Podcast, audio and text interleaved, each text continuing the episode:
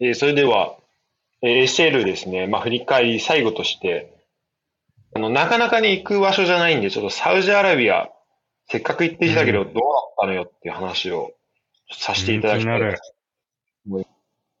旅行してきた旅行っていうかまあ行ってきた人の話とかまあ聞くことないもんね。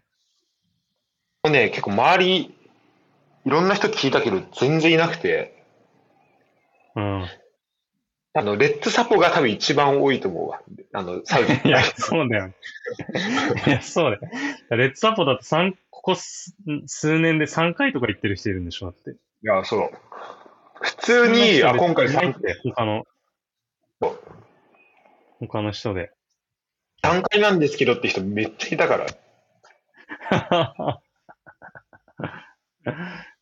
いやーすごいな。概要は、まあ、あの短く見るとしたらその、えっと、僕のコンキャストの YouTube の方にも上げていってるんで、うんまあ、そっちをねみんな見てもらえればあの、まあ、絵とかは入ってくるかなと思います。いや面白いんで見てください。あもう見てくれました？見ました僕。ありがたいありがたい。じゃあちょっとね、まあ、ユダにはちょっと写真も送りながら、あの、はい、当日の感じとかもやっていけたらなと思うんですけど。うん。ちなみに、えっと、まあ、サウジいくつかね、ルールがあってみたいなで、盗んだりすると腕と落とされたりするみたいな話は、うん、あの、信憑性どんぐらいあるか分かって、まあ、一応そういう警告みたいなのはまあもらってましたみたいな話で、ちょっと怖いですねみたいな話もしたし、あとやっぱ、うんルール結構厳しいからお酒飲めませんみたいなのは、うんうん、でもさお酒飲まない人がマジョリティなだけでさ、うん、お酒どっからあったりしないのかなと思ってたけど、うん、一理なかったね。あ本当にないんだ。うん、いやもうそもそも入手ができないってこと、ね、お店でビアってやつ飲んでも、うん、なんかノンアルで出てくるらしい、うん、俺今回飲んでないけどビアは。ああ、そうなんだ。あ、うん、じゃあ本当に飲めないのね。そうなのよ。いや、ちなみに、どの、どの時点まで飲めると思う、ビア。え、その、空、空港に着いたらもうダメってことかな。そうっぽいね。いや、もちろん。なんか、なんか機内までは、機内ではビール飲めた。あ、機内行けんな。あ、そうそうそう。まだ到着してないからってこと。だから、ちょっとさ、あの、あれ来んじゃん。えっと、フライト長いからさ、ご飯来るとき、飲み物どうしますかっていうときに、あ、これ、お酒いけんのかなと思ってて、結構前の人がジュースとかばっか頼んだから、うんうん、ワンチャンダメなんじゃないかなと思ってたんだけど、俺の隣の人が、なんかサウジずっと住んでる人らしくて、うん。食べてるイギリス人みたいな感じの人で、うんうん、その人がビール頼んでて、あ、うん、ビールいけんだと思って、うん、俺も一緒に頼んだんだけど、えー、機内まではいけるらしい。で、その人と、あ、それちょっとこれ一個、あの、旅の、旅のなんだろう、小ネタなんですけど、その、うん、飛行機で隣座ってる人とちょっと話したいなって時は、隣にいる人と、うんが酒頼んだら自分も酒頼むと大体話すようになりますっていうのがもう経験。なるほど、うん、なるほど。特にそうそうそうそうそう乾杯から入れるから、そっから例えば目的地住んでるのっていう、今回やったらサウジ住んでるのみたいなところで会話をすごい始めやすいんだけど、うん、もう参考になるな。そう言ってたのは、なんかまあ、慣れたらすごいいい国だよみたいなのは言ってたね。最初やっぱ数ヶ月はちょっと不自然に思うとこあるかもしれないけど、みたいな。うーん。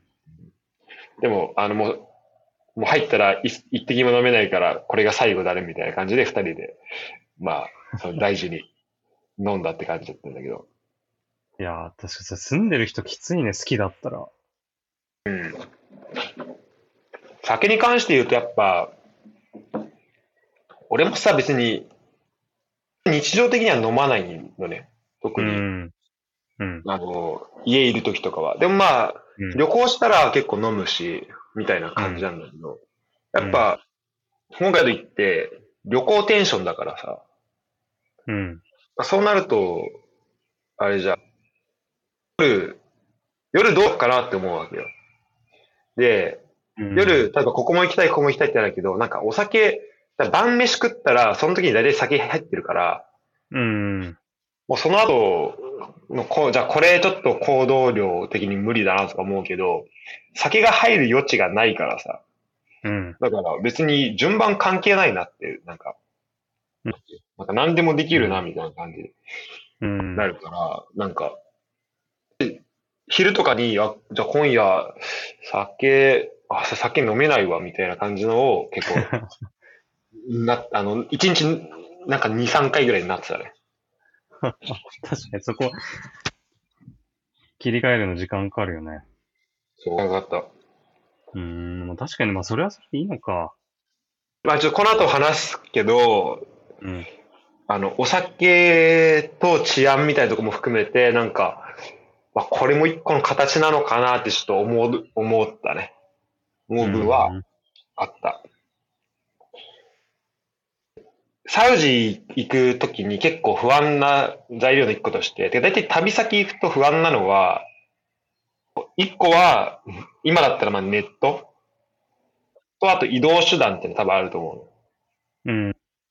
で、えっと、移動手段はまあタクシーとかも、あの普通のタクシーね。その道端、うん、まず道歩いてるとめちゃめちゃクラクション鳴らされるんだけど、それは、なんか怒ってんじゃなくて、だいたいタクシーの呼び込み。そうなんだ。うん。で、特に昼間とかくそ暑いから、あんま歩いてる人いないのね。その中で歩いてると、なんか、その、あの、そんなとこ歩いてだ大丈夫みたいな、救って、救ってあげ、あげよっかみたいな感じで、結構その、タクシーが拾ってくれようとするんだけど。ああ、そうなんだ。でも正直ちょっとさ、玉石混交あるからさ、ちょっと怖いじゃん、タクシーって。うんうんうん、特に海外でやるって。だから、あの、まあ、ウーバーを使うのが一番。ウーバーか、あとカリームっていう、その、サウジアラビアがウーバー、あ、サウ、ウーバーがその会社、買収したのかな。なんかにこあるんだけど、サービスが。そのどっちかを使うことになると思うんだけど、まあ基本多分あんま変わんないと思う。うーん。知らない。それで移動した？それ基本的に俺もウーバーで、えっと、空港からどっか行くのとかも移動することになるんだけど、じゃあ街中もちょっとした移動も、うん、特に昼間はもうにブロック歩いたら死ぬから、てかあんま歩きたくないぐらい日差し強いから。えー、あ、そうなんだ、やっぱ。結構にブロックがでっかい。もう長いから、うんうん、あの、ちょっとした距離だなと思っても歩いたら結構時間あることになるから、あの、そういう意味だとやっぱ Uber 使うのが、まあ、よくて、使うとしたらやっぱネットが必要じゃん。でネットがやっぱこれ旅の一個海外行くとさどうしようってあると思うんだよみんな。うん。でえっ、ー、とまあ、現地の SIM 買うとかさあとポケット Wi-Fi 持っていくとかいろいろあると思うんだけど、うん、今回この旅のなんか一個収穫の一回収穫収穫だなと思うのはこの eSIM っていうのがすごい便利だなっていうふうに。うんこれをね、うん、これ結構、あの、もっと積極的に使っていきたいなっていうのを思った。eSIM 使ったことある？いや、全然。しかもなんかどういうものかも全然分かってない。まあ、SIM カードってさ、あの、カードをさ、うん、買ってさ、挿入するわけじゃん。うん。あのうん、でも eSIM っていうのが、多分 iPhone、最近の iPhone 買ってたらみんな多分少なくとも使えて、の iPhone じゃなくても多分あると思うんだけど、うん。今日は、その、SIM カードのその、実物のカードじゃなくて、もうネット、うん、ネット上でその購入の申し込みして、でネット上でその、てかネットを通じて、その SIM のデータみたいな、わかんないけど、それをインストールすると、うん、もうだけで、あの、海外でネット使えるようになる。なっちゃうね。ああ、そうなんだ。もう実物がいらないんだ。実物いらないの。へえ。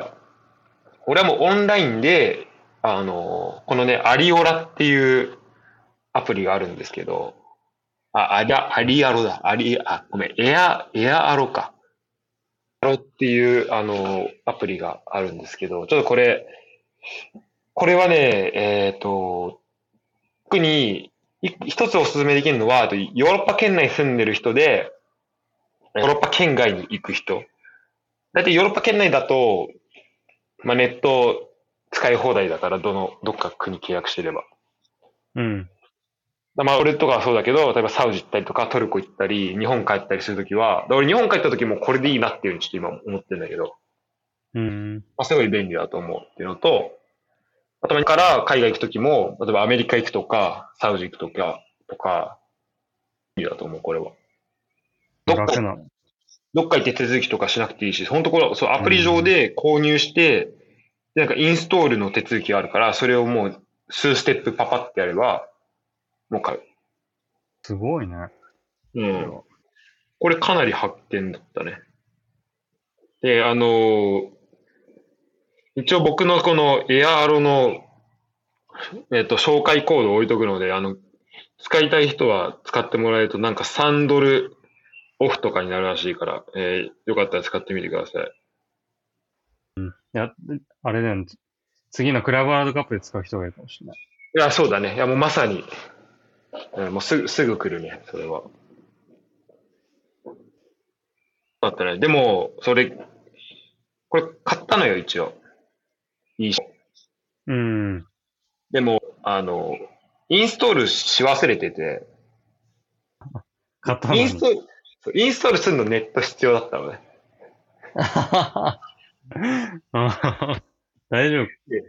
空港着いて、だってあそれ、まあ、入国もめっちゃスムーズに終わるのよ。その E ビザとかも、もうパッて見せるだけみたいな。で、全然並んでないし、うん、その、うん、入国審査官もに十何人ぐらいいて、一緒に終わるんだけど、その、ね、全然繋がんないなと思って、勝手にスイその、着いたらもう勝手に使えるようになりますみたいな書いてあったから、全然 eSIM 使えるようになんないなみたいな思ってたら、そうインストールされてなくて、インストールするために、Wi-Fi つく使おうと思ってたんだけど、なんか、前情報の、なんかネットの情報というか、確か、えっと、ツアーか、エイチアイエス のツアーか、サウジの大使館か、ちょっとどの情報かちゃんと覚えてないんだけど、なんか、空港は Wi-Fi ありませんみたいな情報を見たのね。で、空港から街中行くには Uber が必要みたいな思ってたから、うん。これ結構積んでんじゃないと思ったんだけど。うん、でもなんかね、一応そのフリー Wi-Fi のやつがあったの、その、の。あ、空港に。Wi-Fi のところに探したら。うん。フォータップしたら、まあすごいアラビア語出てきて、うん、読めなかったんだけど、あの、隅っこに一応英語のとこあったからそこ押したら、なんか、電話番号が必要ですみたいな。電話番号を打つと、その、電話番号に、あの、エスエムエス 送られて、そこの、えー、そ、それのコード打つと、Wi-Fi 使えるようになりますみたいにして。それさ、ネットないからさ、うん。ないっていうか、ば、あの、ローミングできないからさ、うん。それも見れないじゃんっていうふうに思ってたんだけど、ああ、もうこれも、の番号じゃないと使えないのよ、それって言ってみれば。ああ、そういうことか。うん。なるほど。と、まあ、その、入、入国審査終わってすぐのところに、あの、なんか自動の機械が置いてあって、うん、でそこになんか、パス、パスポートか、えっと、搭乗券をかざすと、あの、Wi-Fi のコードが出てくるっていうチケットがあって、えー、それでなんとか、あの、空港では使うことができたね。ええー、あ、そんなあるんだ、すごいね。だから、あの、今後、キングファハド空港、国際空港行く人は、全然安心していいと思う、ネットに関しては。知ら、それなかったら終わってたね。やばかった。でもね、空港に結構ね、あれいたんだよね。あの、レッツサポいたから、まあ、その人と、にちょっと相乗りさせてもらうとかはありだったかもしれない。ああ、はいはい。うん、ああ、そう、あのね、そうですね。空港行ったら、だからタクシーの客引きの人も結構いたのよ。こう。うん。うん。あれごめん、ちょっとウーバー使うからみたいにしたんだけど、まあなんか途中で客引き諦めたらしくて、そしたらどっから来たのみたいに聞かれて、うん、日本だよっつったら、ああ、やっぱ日本かみたいな。なんかさっきマニラから大量に日本人来たけど、今日なんかあんのみたいな感じ。あ、それですよね、みたいな。あ、それサッカー見に行くんだよね、みたいな。すげえな。いや、なんかあれらしいね、なんかその、だからの、なんだっけ、あの荷物受け取るとこの旗めっちゃ張ったらしいな。赤い旗ね。あ、そうなんだ。荷物がぐるぐる流れてくるとこに赤い旗ばっかりだったらしい。これ何なんだみたいな。みんな、そうだ。びっくりするだろうな。びっくりするよ。思ったのはさ、ヨーロッパで遠征する人も、こっちのサポーターとかもこんな感じなのかなって。どんな感じなんだろうね。ああ。あ、ヨーロッパの人がってこと？ヨーロッパの人がアウェイ、うんあんまアウェイ遠征とかそういう感じじゃないのかな。人はいるし。あ、ヨーロッパのに住んでるサポがってこと？あ、じゃあじゃあヨーロッパのこっちのサポで、うん、例えばどっか応援してますでアウェイ、うん、あの飛行機で行かなきゃいけないところに行きますって時になんか旗持ってる人っているのかなって、うん、今ちょっと。ああ。だってそんなになんかヨーロッパない？もしかして。あ、でもあるか。はあるか。ドイツとかすごいあるもんね。そう、ゼロで、あ、てか全然あるよね。うん。ちょっとだからそこもね、注目、今後、飛行、空港で旗の入れ物見たら、なんかサポーターかなってのはちょっと今後、あれだね、注目したいところだね。そうだね。いや、逆に他に旗なんか使わないからね。マジで。本当だよね。うん。世の中。いや、そう。なんか最近さ、なんかトスパさんっていうさ、ああ。なんか旗の、もうなんか有名になってたよね。なんか最近なんか、会社だよね。そうそうそう。急にデンマークの旗の言う、なんか注文が多いんですけど、なんか、ノルウェー多いとか、最初何も知らずにびっくりした時あったもん。でもそれの人、その人たちこの間、レッツのビジネスクラブ入ってたよね。ああ、そうそうそう、入ってた。らしい流れだね。いや、素晴らしいよね。な, な, なんか社長がスタジアム来るんでしょ、決勝のね。あ、そうなんだ。うん、なんか社長から一言で僕も行くんで一緒に戦いましょうみたいな感じで。えー、最高だな。すごすぎる。これはみんなが幸せになるやつ。だね。そんな感じですね。そんな感じで空港まで行き着きまして。うん。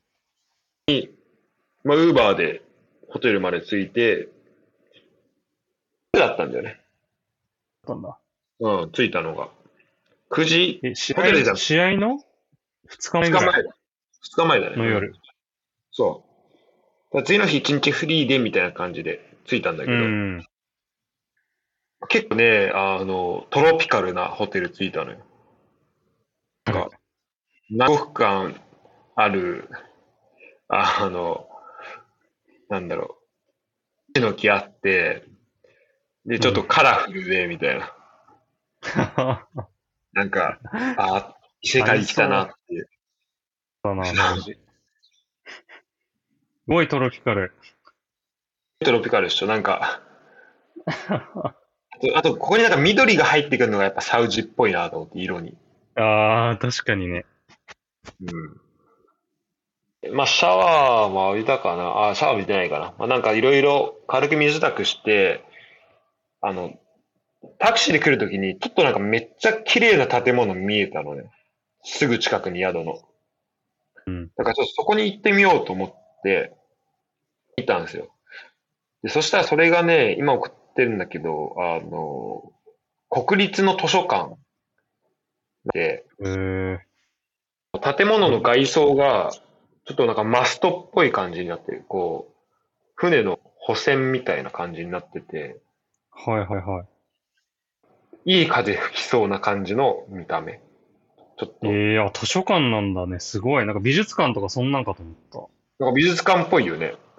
うん、そんぐらいなんか先進的でおしゃれ。それで、これも、結構これがもう夜じゅうじぐらい俺が行った時、こうと光ってたんだけど、うん、一番、今回のサウジ行ったので、多分一番ね、もう衝撃的だったのが、写真でどんだけ伝わるかわかんないんだけど、ね、図書館の前にこう公園が広がってるんですけど、そこにね、人がめちゃめちゃいるのよ。みんな、何時だっけ？夜じゅうじだね、今。夜じゅうじ。すごいちっちゃい子いるけど。そう。で、ちっちゃい子がいるじゃん。うん。何歳ぐらい？ にじゅうさん 歳ぐらいの子いる。いや、ほんと、そう、そんぐらいの子が普通にいるし、なんか三輪車も見えるっしょ。うん、見えるね。でね、あのね、マジみんな元気に三輪車で爆走してて、それを別に子供、お母さんとか見てるわけじゃないの。ほんと子供たちが、よ、だから、まじでっかい幼稚園みたいな感じ。すごいな、ね、芝生の上のとこでね。そうそう。でね、ちょ、ちょっとこれ見づらいけど、遠く、あのね、結構ね、いい感じの絨毯を敷いてるんだよ。だからその、みんなさ、ピクニック行くときってさ、うん、あのシート持ってくじゃん。うん。サウジの人は違うのよ。サウジの人はあの絨毯持っていくから、ピクニック行くとき。さすがサウジ。しかもふかふかの、ふかふかの、何、あの、クッションみたいなのもちゃんと持ってきてて。慣れてんね。ね、夜はだいぶ涼しい。にじゅう、あさん、よんど、てか涼しいてか超快適。うーん、だから、だからか。っていうのもあんのかな。日中よりも。うん。そうだと思う。うん。でもあって、人めっちゃいて、ね、やっぱ日中が全然もう生活できない。現に次の日、朝にその散歩したら全然人いなかったし。あ、もう朝も暑いんだ。うん。朝っていうかまあ昼ぐらいかな、じゅういちじ、じゅうにじぐらいも全然人いなくて。うん。うん、で、日暮れて、多分ろくじぐらいから人どんどん集まってくると思うんだけど、そうなると確かに友達と遊びたいとかなってさ、か、何、じゃあ、この基準、日本とかヨーロッパの基準で言う、ね、ご飯食べる。例えばそれがはちじだったとして、うん、いち、にじかんしか遊べないってさ、結構まあ、うん、それが果たして健全なのかっていうのが確かにあるしね。うん。でそ、ね、あったかくて、で遊べんだったら、で昼間全然さ、外出れないんだったら、この時間に遊ばした方がいいよねっていうのは、うん、確かになとは思う。そしても、マジみんな元気で、で、俺、ちょっとこれ、もう、すごい元気すぎて面白かったのは、電動の三輪車があるのよ。あ、電動の三輪車なんかイメージ湧かないんだけど、あんま。湧かないでしょ。あの、結構、三輪車を結構なんかこう深くこうやってこういう感じでちょっと後ろにもたれながらこうやってあの乗ってて、でそれでもう特に漕いでないけどマジもう高速でブーンってあの前まで走っていく。だから俺の目の前をさんさいぐらいの子がもう爆速で三輪車電動三輪車でうわーって行って、その後ろごさいぐらいの子が追いかけるみたいな。そんなじゅうじ、夜じゅうじはんみたいな感じだったね。すごい、普通に子供乗ってんだ。子供が乗ってる。そうそう子供が乗んのか。そう、子供が重いのってる。そうだ、俺も乗りたいな。しかもなんかね、めっちゃドリ、ドリフトできんのよ。なんか後ろのところがいい感じに、座席回転、下の車輪がいい感じに回転するから、めっちゃいいドリフトしまくってて、めっちゃ楽しそうだ。笑顔に溢れてる公園だったね。すごいなぁ。あ、だね。いや、やっぱ治安はいいんだね、すごい。治安はほんとよかった。やっぱそれは、なんか一個はお酒飲んでる人がいないっていうのは、うんあるかもしんないね。あの、まあ結構でかいかなとは思うね。うんあのほんそういう感じの怪しい人いないし。うん。ってみれば、じゃあ例えば禁酒法時代のアメリカとかってなんかお酒作る人が出たりとか、うん、まあお酒なんて、まあ、自分で別に作れないことってないわけじゃん、売ってなかったとしても、うん、アルコール作るの自体は、うんうんうん、でもやっぱその、まあ、あれもこれちゃんと調べてないからこ細かいとこわかんないけど、でもやっぱその軽犯罪に対するその罰則がやっぱめっちゃ重いらしくて、うん、盗んだら腕落とされるとか、うん、だからそこはかなり抑止力になってるなってのは感じたね、うん、なってるんだろうなって。だその恐怖で支配する的な感じもあるけど、そういう意味だと、うん、あその結果としてこんだけ子供たちが楽しそうに食らうっていうのを考えると、あなんかこういう形もあるのかなってちょっと思ったね。うん、なるほどね。子供からしたらめっちゃ楽しいと思う、これだって。だよね。確かに。子供、うん、子供の立場になったら絶対その方がいいもんね。うん。マジで本当に、なんか今までいた中で一番平和な空間だった。そのこう今まで一番、一番平和な公園だと思う。へえ。まあ日本も、まあもちろん平和なとこあるけど、それプラス、なんか、もうほんとみんな騒ぎたいように騒いでるみたいな。でもそんな、あの騒いでるのは子供だからみんな。なんか怖くは。めちゃくちゃいい空間じゃん。めっちゃいい空間。もうなんか、こ、心が洗われるような、うーん、ところだったね。でね、あの、ストリートフードも結構売ってまして、ここ。ああなんか、現地の、なんかえっと、人が作ってる。一個、なんだろうな。ちょっとなんか、チヂミっぽい、生地の上に卵のして焼いてみたいなやつと、あとピザ。すごい安いね、ストリートフードは。屋台みたいなの出てる？屋台が、なんか、常備、常時あるらしくて。結構なんか、それもね、おしゃれな感じなんだよね。すごいこの、ヤシの木とか、あと後ろの図書館の感じと、なんかマッチする感じの、あのデザインになってて、ね、ここはだから、ぜひ行ってほしいなと思うね。ご飯もあるし。あれだね。ああ。来た来たの屋台のなんか作りの感じも。あれだよね、これね。うん、このなんか、すごいな、なんかゼルダの、いやそうそうそう。め、めっちゃゼルダじゃねめちゃくちゃゼルダ。この三角がいっぱい。ね、ある感じで。敷き、敷き詰められてるやつ。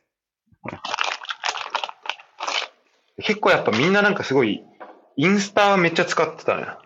あ、インスタじゃねえよ。へぇ。TikTok とスナチャ。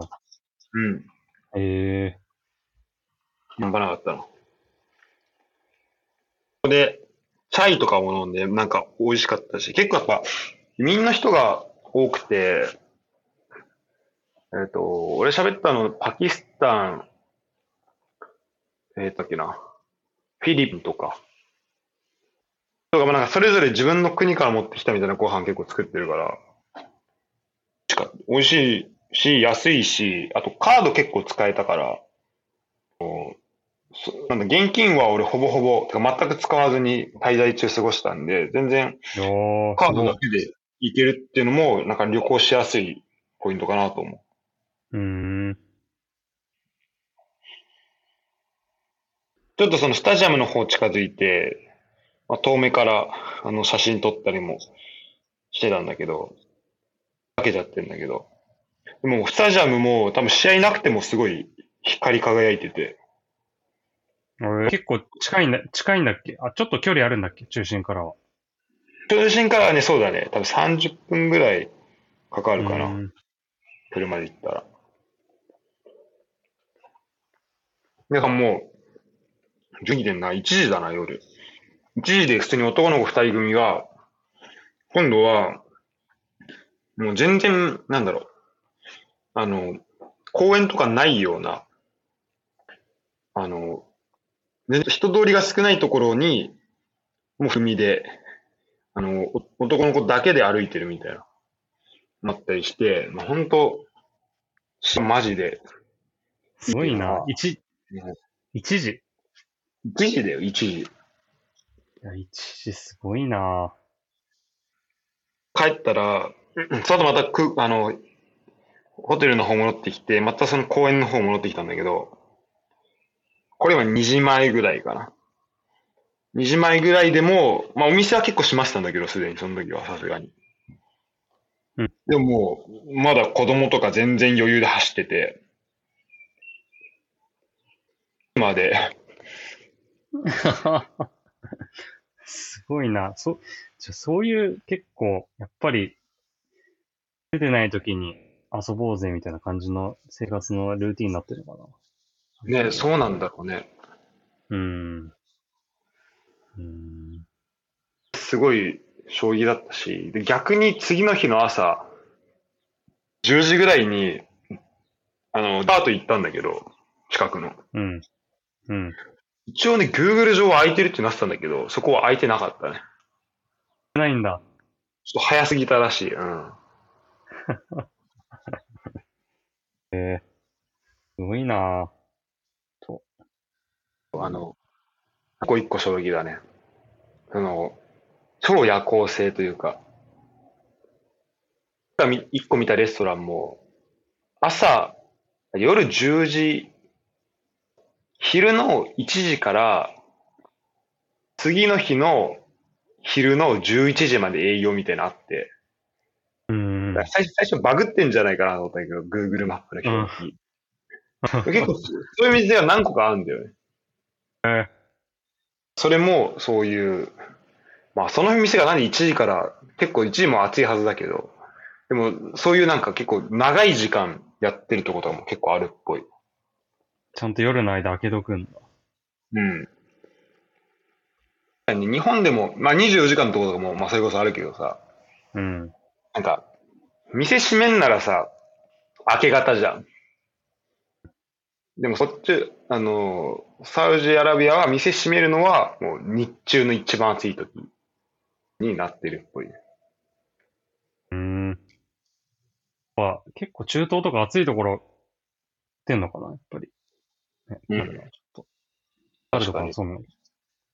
かなりその、暑さ、なんだろう、砂漠の文化についてすごい興味持ったね。砂漠文化。砂漠が生き延びる知恵ってさ、俺らが持ってる常識と絶対違うはずじゃん。うん、うん、うん。その、そこでね、まあ、砂漠の中を歩き回るじゃなくとしてもさ、そこの隣に街作ってってなったらさ、うん、生活の仕方って絶対変わる。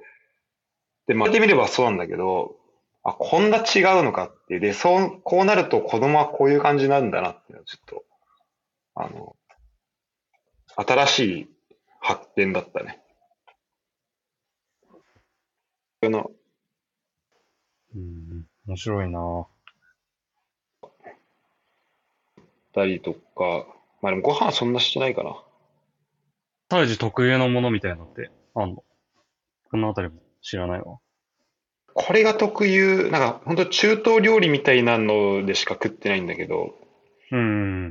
まあ一個はなんかケバブ屋さんみたいな、なんかその地元っぽいところ行って、マジ、俺と、うん、あの、日本人と二人で行ったんだけど、マジ、うん、それ以外全員現地の人みたいな感じのところで、だね、これはでもめっちゃうまかった。ケバブとミックグリルみたいなやつを食べて、ケバブはいっこ、にひゃく、さんびゃくえんぐらい。めっちゃ使った。へー。あ、安いんだ。うん、めっちゃ、しかもめっちゃうまかった。まあ、多分これか、あの、観光客向けじゃないってのもあると思うけど。うん。うん、そうだね。あ、早い。おちょぶった方がいいな。もうちょっとブレちゃったりし、あとちょっと見づらかったりするんだけど、やっぱ、あの、果物がめっちゃ美味しかったね。なんか、果物ジュースみたいなのが、があって。俺飲んだの、えー、なんだっけな。なんかパッションフルーツかな、な な, なんかのジュース飲んだんだけど、めっちゃなんか超濃厚でいいの入ってきてんだろうなっていう、ちょっと南国に取れそうな感じの果物のジュースだったんだけど、うーん、店でよかった、ね。中東イメージないけどね、全然フルーツのないよね、あんまね。うん。いやマジで美味しかった、俺は。赤い、そう、今回でにせんにじゅうさんねんにサウジ行った人で、あの、エーシーエル 見に、決勝見に行った人で、これは共通してあると思うのが、あの、今回、あの、ゲリラ豪雨にあったんですよ。うん、聞いた人。で、現地の人聞いたら、なんか、いっかげつぶりぐらいの雨だったらしいんだけど、マジ、最初は、なんかパラパラ降ってきて、あ、なんかサウジで雨降るって、珍しく、珍しいんじゃないみたいな感じで、ちょっと喜んだんだけど、うん、マジ、シャレなんないぐらい降ってきて、そういう時に、そういう時にや、雨宿りするとこ全然ないのよ。あともっと想定されてないから。そう。なんか上こう、なんだろう、なんなら雨をもう、そのままスカ、もうスルーするようななんか感じの、あの、天井のとこあったりとかして、でもびちょびちょだし、もう床とかも、床とか下のその道路とかも、全然その排水の感じがないから、もう水たまり一瞬でできて、でもすぐ川みたいな、もう流れがすぐできちゃってみたいな感じで。ああ、はいはい。洪水とかだったら大変なんだろうなと思ったけど、だもうびっちょびちょだったね。もう全く、もうカラカラになるのは予想してたけど、びちょびちょになるとは、準備ができてないから、全く。うんうん、そんな雨降んないんだ、いっかげつぶりって。すごいね、やっぱさすが。ね、さすがだよね。あのね、いっしゅうかんご天気、日中の気温よんじゅうにどだったらしいんだよね。なんだ。まあ、で、俺が行った時は多分さんじゅうご、ろくどぐらいで。さんじゅう、あ、暑いな、でもさんじゅうご、ろくどってごがつで。それまあ、そうだよね。ごがつでそれだからね。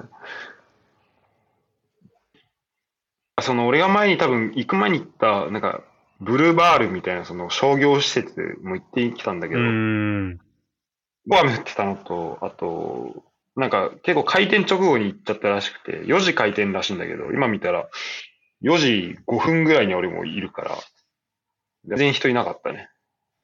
ちょっとその後僕、うん、うん、そうそう、たまなんかおしゃれそうなお店とかたくさんあったって感じかな。夜行くと楽しいと思う。あの、結構ライトアップされてて。あ、これはちょっと早すぎた。なんかイルミネ、イルミネーションすごそうだったもんね。ほんときらびやかな。いろんなカラフルな色。そうそうそうそう。あれ、ちょっとこの話しようかな。その、あとアルナスルの試合見に行ってきたんですよ。ああ、行ってたね。それ、すごい。予定あったっけ、そんな。いや、全然行く予定なくて。うん。まあ、てか、まあ、このところの、まあ、ちょ、ポッドキャストだけに言うけど、その、止まってるあたりにたまたま、その、アルナスルの対戦相手がいたんだよね。チームの人は。いや、すごいね、それ。だから、あ、試合あんだと思って。てか、まず、うん。でも、ロゴだけでは分かんなかったの、そのチームが。うん、うん。でも、なん、でもなんか確かに見た、あの、サウジアラビアのリーグ見たときになんかいた気がするから、とりあえず探してみようと思って見たら、なんかアルライドっていうチームがあって、それが、それが次の日試合するみたいな感じだったから、まあ、特に夜そ。それ、ロゴ、ロゴはなんかどうやって見たの？あの、それチームスタッフとかがこう、あの、チームスタッフがチームの人とかが、まあ、朝飯会場にその、ジャージで来てたから。もうああ、そのエンブレム見て。エンブレム見て。マジで。うん。でも明らかになんかスポーツ選手としてか、もう明らかにサッカー選手の雰囲気みんな出してたから。ああ。それで、ことして、えー、っとね、で、チケットがね、結構これトリッキーで、こう、買って帰るのかなと思って、それこそ運転手さんとかもなんかたまたま話できたから聞いたんだけど、なんかチケット売り切れるよみたいに言われてて、ないのかと思ってたら、うん、追加情報回ってきて、うん、あの、あとは、えっと、チームのウェブサイトじゃなくて、なんかスタジアムのウェブサイトがあって、うん、そっちから変えるみたいな。いずくだいレッツだったら、レッツのウェブサイトじゃなくて、サイスタのウェブサイトがあって、そっちで買わなきゃいけないみたいな。むずすぎでしょ、それ。そん、そんなの知ってる人じゃないとわかんないじゃん。うん。だこれはね、あの、ちょっと気をつけてほしいけど、でもなんか、話聞いたら、こっから、なんか今それやってんのね、アルナスルだけらしいのね、その、スタジアムが、で、変えるしてるっていうのは。変えていくし、なんか数年後には、なんか一個のサイトから全チームの試合変えるようになるようには、なるとは言ってた。うんうんうん、そっちに変わっていくんだと思うけど、のまあ、タクシーで Uber 呼んだんだけど、まあ、Uber の人もいろんな人いて、全く英語喋れない人もいれば、ちょっとコミュニケーション取ろうとしてくれる人もいるんだけど、なんか俺、入った瞬間、俺の人は入った瞬間に、なんか、Hi!ジャパン浦和はははみたいな感じで、超陽気な、超陽気なアルヒラルサポで。アルヒラルサポなんだ。うん。すごいね。偶然っていうか。うん、いっぱいいんのか。そうしたけどね。あのね、やっぱ、サウジアラビアにおける浦和の知名度半端ないわ。ああ、うん。めっちゃ浦和って言われたもん。試合の日じゃアルヒラルの人、アルヒラルの人だけじゃなくてってことだけじゃなくて。えー、そ, それこそ、あの、出国するときの出国する審査の女の人にも、うん、あ、うん、試合見に、見に行ってきたのって言われたし、うん、言われたし。あと、歩いて派のサポーターにもなんか言われた。ああ。すごいわ。なんか、頑張れよ、頑張れよ的な歩いて肌の、なんか大体ね、あの、アルヒラルサポじゃない人は、うん、あの、うん、裏を応援してるんだよね。あの、アルヒラルの敵みたいな感じなんだけど、なぜか、あその俺がたまたまったアルイテハドのやつだけは、なんか、いや、アルヒラルは超強いから、みたいな感じの人。あ、そうなんだ。一人いた、一人いたけど、でも基本はそれだったね。へー。またそれだったらさ、それは、裏は有名になるわね。そのなんか、基本的にその嫌われてるチームがさ、高山さんがやってるチームさ、確かにそうだよね、勝ってほしいって思って、思ってたりするわけだからさ。うん。アルヒラルだけじゃなくて、なぁと驚くわ。で、その、タクシー乗って、そのアルヒラルのおっちゃんと、でもその人あんま英語喋れないの。うん。でも、あの、バックミラーのところに、アルヒラルのなんかお守り、下げてあって。うん。で、それをこ、あ、アルヒラルサポーターなんだねって話と、ちょっとそれ写真撮っていいって、一応許可取ったのね。英語。はいはいはい。そしたらなんかこう、その、あ、いいよみたいな感じで、なんか両手でその、お守りをこういじり出して、安にマジ運転してくれよってちょっと思ったんだけど。走りながらやり出して、で、それ、こうやって渡してくれたのね。で、ああ、なんか写真のために、なんかそこまでしてくれてすごい優しいなと思ってたら、あの、Google 翻訳使って、なんかアラビア語喋ってて、で、こう見せてくれたのが、なんか、This is a gift from me to you っていうなんかメッセージくれて、なんかこれあげるよみたいな。ああ、すごい人じゃん。こう、プレゼントくれて、まあなんか正直ちょっとこう持ち運びどうしよっかなと思ったけど、まあ一応心よくいただいて、で、あの、試合見るときはあの身につけてはなかったけど、一応、あの、いち対いちの結果だったとこと同じとこにまだ留めておいてます。優勝したら、あの、気持ちよく出そうかなと思ってます。これは。いや、いいね。あったかい話じゃないですか。うん、すごい、そう、優しい。あれ、すごい、なんか人懐っこい人がすごい多かったね、サウジの人ね。うーん。そうなんだ。なんかイメージ、そういう感じじゃなかったけど、もっとドライな感じだと思ってさ。まあもう、うん、ドライでちょっと怖いうん、お金持ちでみたいな。お金持ちだ。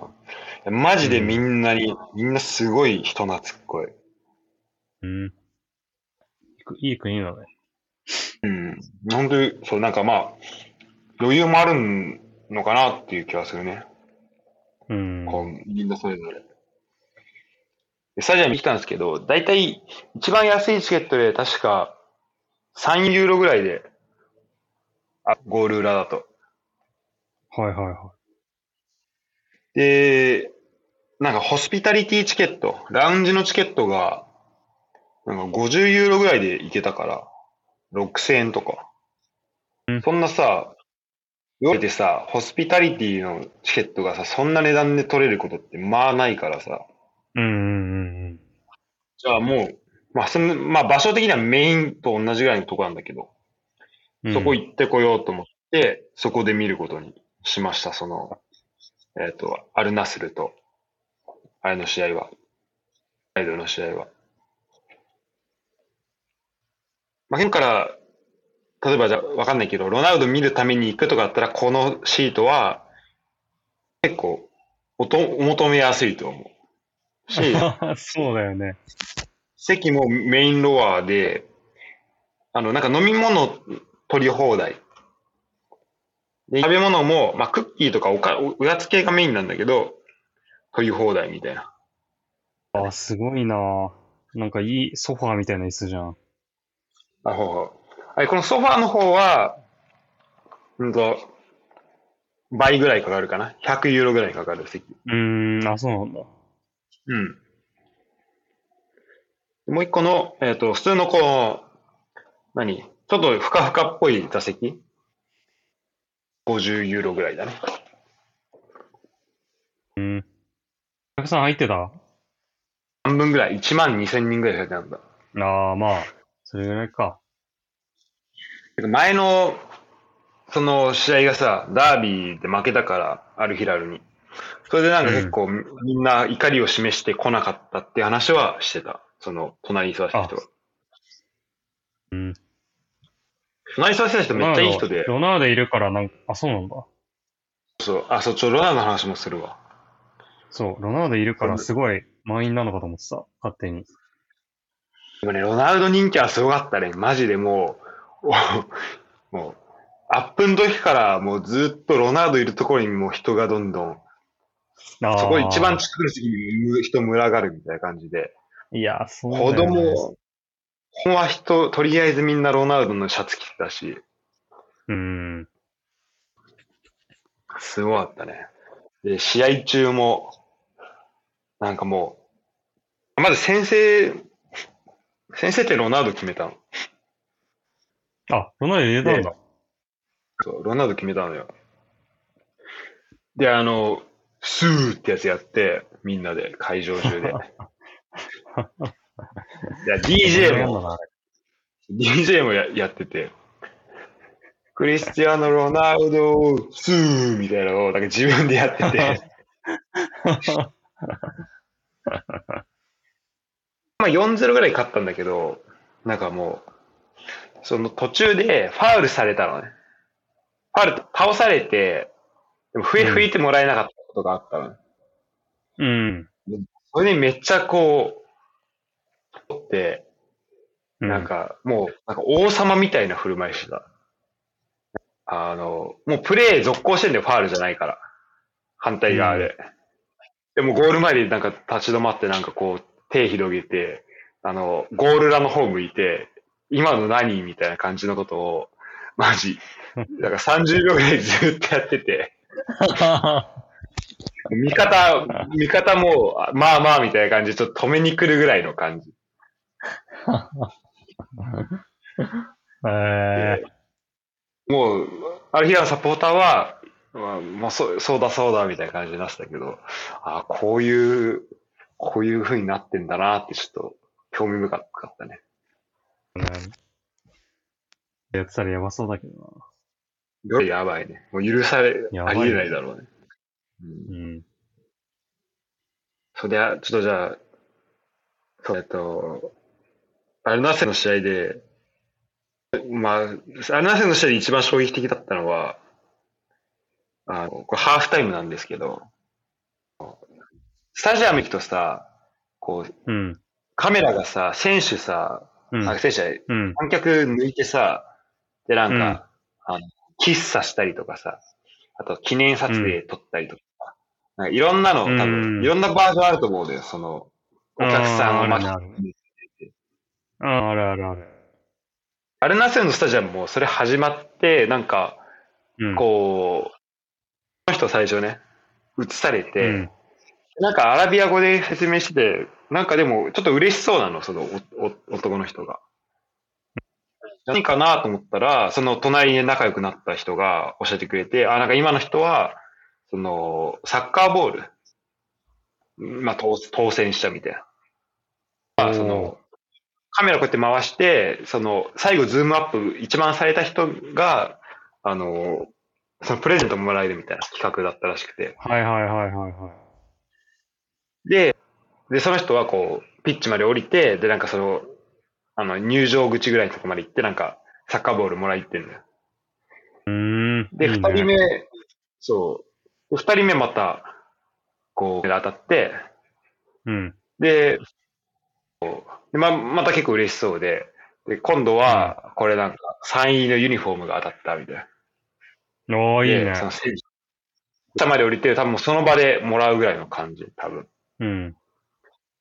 またもらってて、さんにんめ、あの、カメラ、最後当たって、うん、ズームインして、で、うん、なんか、あの、今度、お子さん連れのお父さんみたいな人で、うん、で、何かなと思ってたら、その人が、今の人、これで、車当たったっつって。やば。やば。スタジアムみたいな車。車プレゼントされるんだって。いや、それ目的で通ってもいいぐらいだよ。いや、ほんとだよね。うん。もう期待的にいけそうな感じするよね。いや、いけそうな気がする、いちまんぐらいだったら。ね。そうで、なんか。しかもだって、全然、あの、チケット高くないからさ、その、その人たち座ってるエリアって。ああ、そうだよね。すげえ。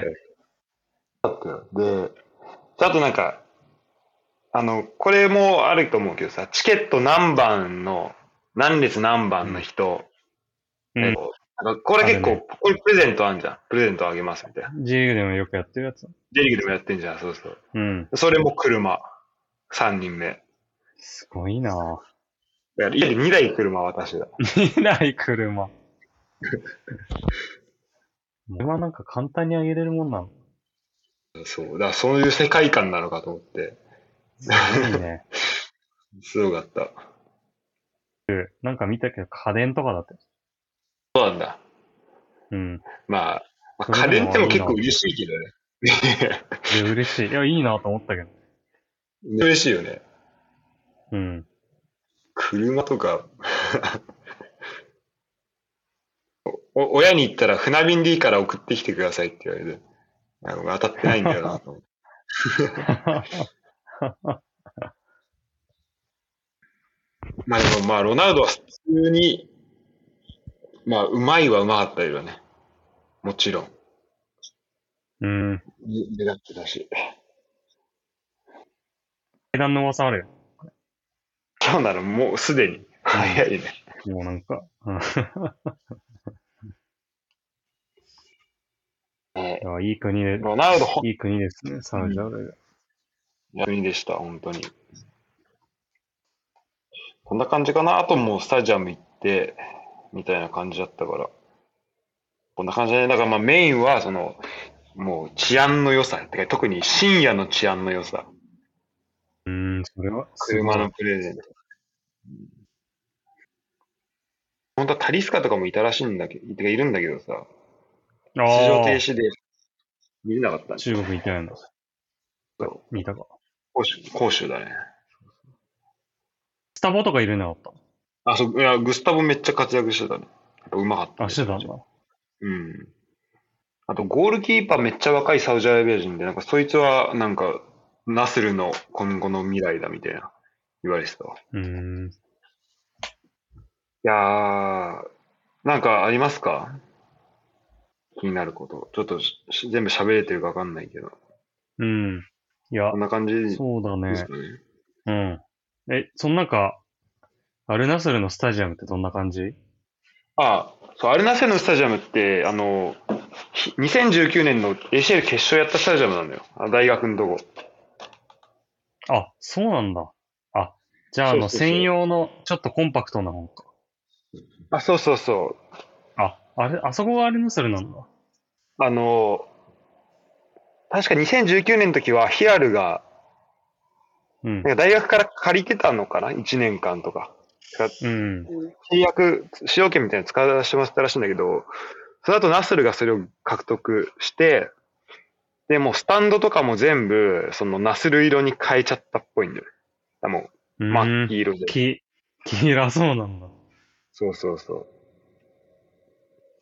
だからどうすんだろうね。まあ、ヒアルはこの後、あの、国際、あ、ファハド国際スタジアム、俺ら行ったとこ、うんうん、回収するらしいから、まあそっちを使った、そこの辺どうやっていくのかちょっとね、気になるよね。うーん。今後ね。まあでもすごいコンパクトで、コンパクトなんだけど、外から見ると結構でかくて、いいスタジアムでしたね。うーん、なんかにまんぐらいでしょ、収容人数。そうだね、にまんごせんとか言ってたかな。にまんかな。うーん。そんぐらいだと思う。うん。あ、なんか、うん、女性か、その女性が結構その旅行すると不安に思うっていうのはあるかもしれないけど、あのてかマジ、まあ俺がにはくしかいなかったからその観測範囲でしかないんだけど、あの、あんまその宗教警察的な人いなかったし、あんまそれを気にしてるっぽい人もいなかったね、全然。うーん。現地の人でも。で、さすがに、デパートとかに、その、半袖の膝上まで出てるみたいな格好で行くと、あんまり、てか、あの、追い出されることもあるらしいんだけど、てか、入らないでって言われることあるらしいんだけど、うん。それ以外に、外出てる時とかに関しては、全然、なんか、結構短いズボン履いてる人とかも、あの、女性もいたし、あの、短パン、あ、短パンじゃねえや、長す、あと半袖みたいな人もいたから、全然こう、含めて、全然なんか、あの、特になんもなかったね。うん、普段とこっち住んでる感じと、うん、違いはそんな感じなかったかな。あ、もちろんその、うん。あ、その、なんていうの、サウジアラビアのあの、目、目だけ出てる、うん、あの、衣装を着てる人とかはまあ多いし、うん。ここはまあ言ってみれば違いだけど、でも、それもなんか、いい意味で、いい意味でというか、それが結構その、入国審査とか、あと、お店にいたりとか、するわけじゃん。で、正直、うん、ヨーロッパ住んでてそういう人と話したことが多分なかった、今まで。うん。あ、そういう人と、こ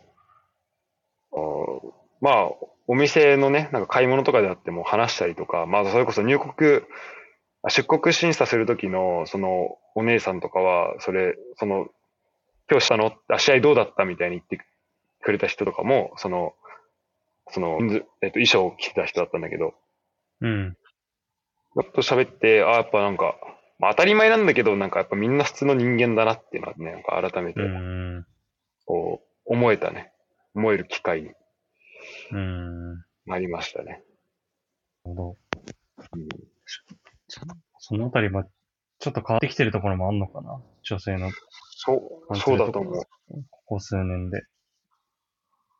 なんか見た感じ、なんか子供で、なんか何歳からつけるかわかんないんだけど、子供でそういう衣装をしてる人は全然いなくて、うん、そういう格好してる人いなくて、ちでもなんか結構面白い、なんか可愛いなと思ったのは、その、女の子さん、よにんぐらいのグループでみんなその目だけ出てる衣装を着てて、が両手にブランド品のバッグめっちゃ持ってるみたいな集団がいて、なんか、まあ、まあそりゃそうだよ、まあそういう人もいるよなと思ったんだけど。いや、確かにね。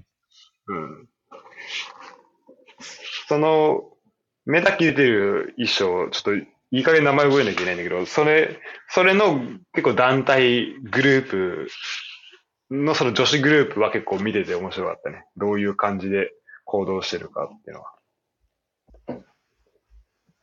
公演とかも別に何もしないんだけど、なんかいろんな人がいろんなことしてるの見てるだけで結構楽しかった。ああ。それ見れそうだね。いいね。うん。な。えー、ということで、今後、行く人のね、少しでも参考になればなと思います。